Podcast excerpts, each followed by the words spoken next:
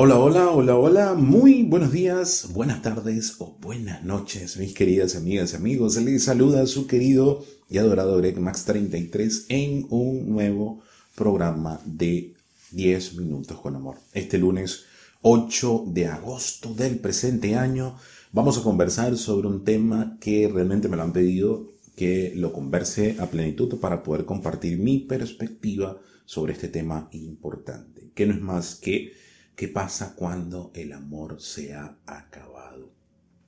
Y me lo pidieron porque muchas personas eh, piensan que después de la finalización de una eh, relación eh, que va más allá, por ejemplo, de la durabilidad y de la intensidad que ha tenido, definitivamente las personas, como caen en una rutina, piensan que, vamos, ya no hay vida después de que se acaba esta relación.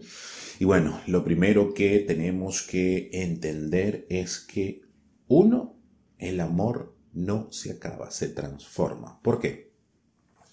Porque cada eh, relación, cada eh, ser humano que interviene dentro de una relación afectiva sentimental, efectivamente va a ir viviendo una serie de etapas. Hay algunas etapas que son más prolongadas que otras o hay relaciones que son más exitosas que otras. Pero ¿Qué infiere o qué interviene dentro de una relación que es exitosa y qué la diferencia de las otras y qué podemos llamar éxito? Fíjense que aquí salen muchas aristas importantes a trabajar. Y en primera instancia, una de las cosas que uno tiene que tener en consideración dentro de una relación son sus tres pilares fundamentales, que son la admiración, el respeto y la comunicación. Eso te va a dar, ese trípode te va a alimentar el resto de los elementos que funcionan en una relación. Cuando se empieza a perder la admiración dentro de una relación, se empieza a socavar el respeto. Y cuando se empieza a socavar el respeto, se empieza a socavar la comunicación. Entonces, ¿qué es lo que hace exitosa a una relación para que, entre comillas, no se acabe? Que se mantenga la admiración por la otra persona.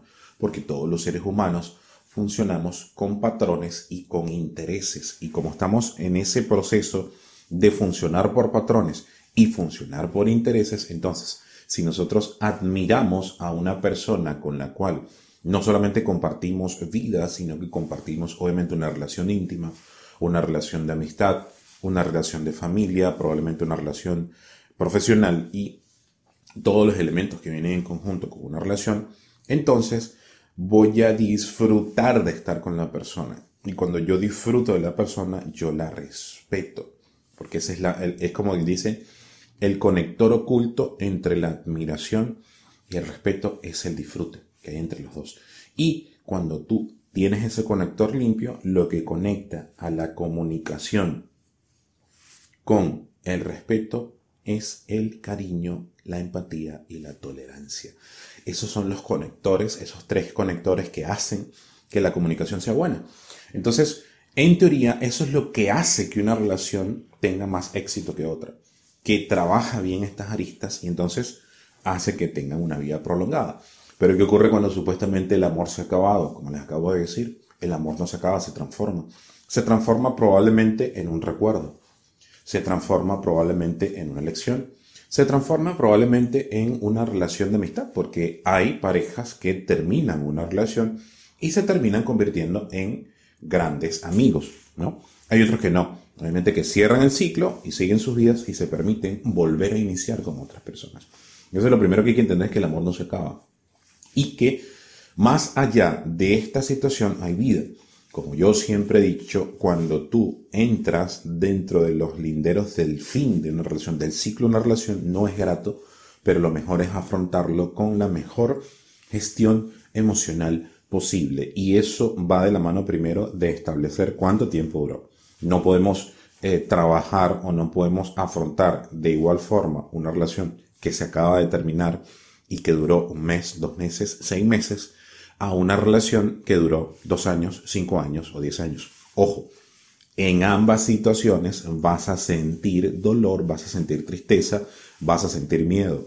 Eso es normal, pero las intensidades no son lo mismo.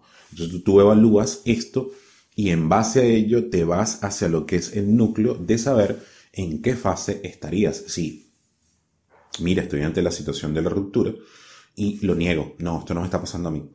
Ahí hay que hacer un trabajo para poder abordarlo. Entonces, de ahí parte el trabajo de entender de que va a haber más vida después que pase este duelo, tu vida va a continuar, lo que es que generar un nuevo patrón, generar una nueva rutina que viene de la mano de pasar estos siete niveles de lo que yo siempre digo, las fases de la ruptura y después que lo haces, empiezas un proceso de establecer nuevos hábitos que te van a generar nuevas costumbres y que te van a generar nuevos patrones inconscientes, que te van a permitir estar más tranquila y estar más tranquilo. Entonces, hay que entender de que el amor no se acaba, sino que simplemente, como ocurre en la naturaleza, hay ciclos de vida que permiten que cuando una vida termina, le apertura la vida a otra. Entonces, cuando una relación se termina, y así de manera eh, muy práctica y muy sencilla, te da la oportunidad de aperturarte. Uno, que te convertiste en una nueva persona. Dos, que te dan la oportunidad de ahora, con esa expertise, con esa experiencia, con esa lección aprendida de la, de la relación anterior, abordar una nueva relación. O abordarte a ti mismo en la relación consigo mismo, porque esa es la otra parte que cuando tú sales de una relación te tienes que dar espacio para sanar. Es importante que te deje espacio para sanar. ¿Cuál es tu espacio de sanación? Puede ser un mes, pueden ser dos meses, tres meses, seis meses, un año, dos años. El tiempo que tú consideres necesario, pero que sea ecológico. Porque esa es la otra parte importante. Hay personas que a lo mejor solamente necesitan un par de semanas y están tranquilos. Y empiezan un proceso de trabajarse y se elevan y ya salen de la situación. Y eso es ecológico para la persona. No todos tienen los mismos tiempos. Lo que sí es ineludible son las siete fases. Todas las personas lo experimentan. Entonces, de allí tú vas entendiendo de que probablemente también tengas que trabajar la relación contigo misma, que es la más importante.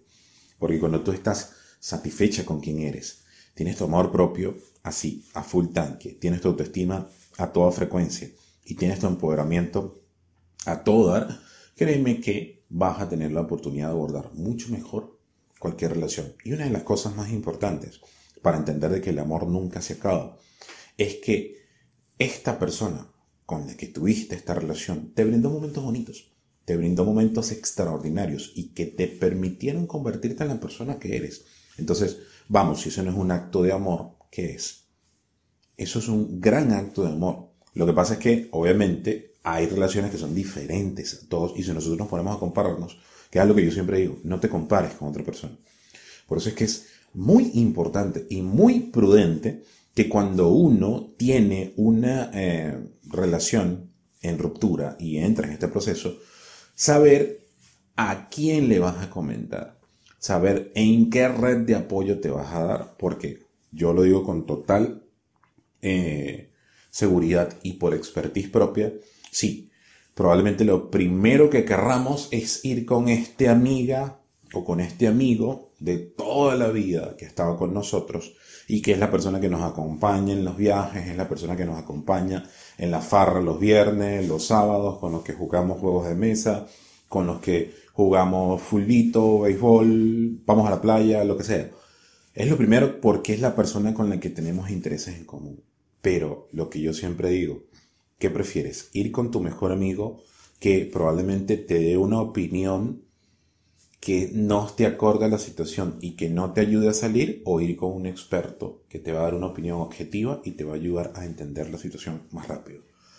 Entonces, esto tienes que evaluarlo a la hora de cuando estás ante esta supuesta situación de que el amor se acaba. Entonces sí, hay que entender de que los ciclos, y esto es ya para cerrar, los ciclos de toda relación se drenan. Eso sí, las relaciones son diferentes, basadas en el éxito que les he indicado, pero de igual forma hay relaciones que tienen misiones específicas en la vida. Hay relaciones muy cortas que te enseñan lo fugaz que puede ser eh, los procesos fisiológicos del cuerpo. Hay otras relaciones que te enseñan patrones emocionales hay otras relaciones que te enseñan los hábitos y la construcción de lo que son verdaderas relaciones. Y hay otras relaciones que te enseñan que hay amores que son para toda la vida. Así de simple. Entonces, pero eso pasa por transitar cada uno. Hay personas que a lo mejor lo transitan con uno, con dos personas. Hay otras que lo transitan con cientos y con muchos más hasta llegar a ese amor perenne que tanto han anhelado y deseado. Entonces, el amor no se acaba. El amor se transforma y solamente hay que entender de lo que sí se acaba son los ciclos de las relaciones basados en que hay relaciones que son como fuegos artificiales, que son así, en una fracción de segundos, hay relaciones que son como estrellas fugaces, que son duran unos segundos más, pero se disipan en la atmósfera y en tu firmamento de tu eh, ser. Hay otros que son como cometas que duran mucho más, pero igual forma van a salir de tu firmamento. Y finalmente las estrellas perennes que te van a acompañar el resto de tu vida. Así que vamos, atentos con eso. No es lo mismo que se termine un ciclo de una relación a que se termine el amor. El amor no se termina, el amor se transforma. Nada, se les quiere y les aprecia su querido Greg Más 33. Espero que tengan una excelente semana. Nos vemos mañana y que disfruten el capítulo del día de hoy. Dale, que el universo me los acompañe y que Dios me los bendiga. Namaste. Chau, chau.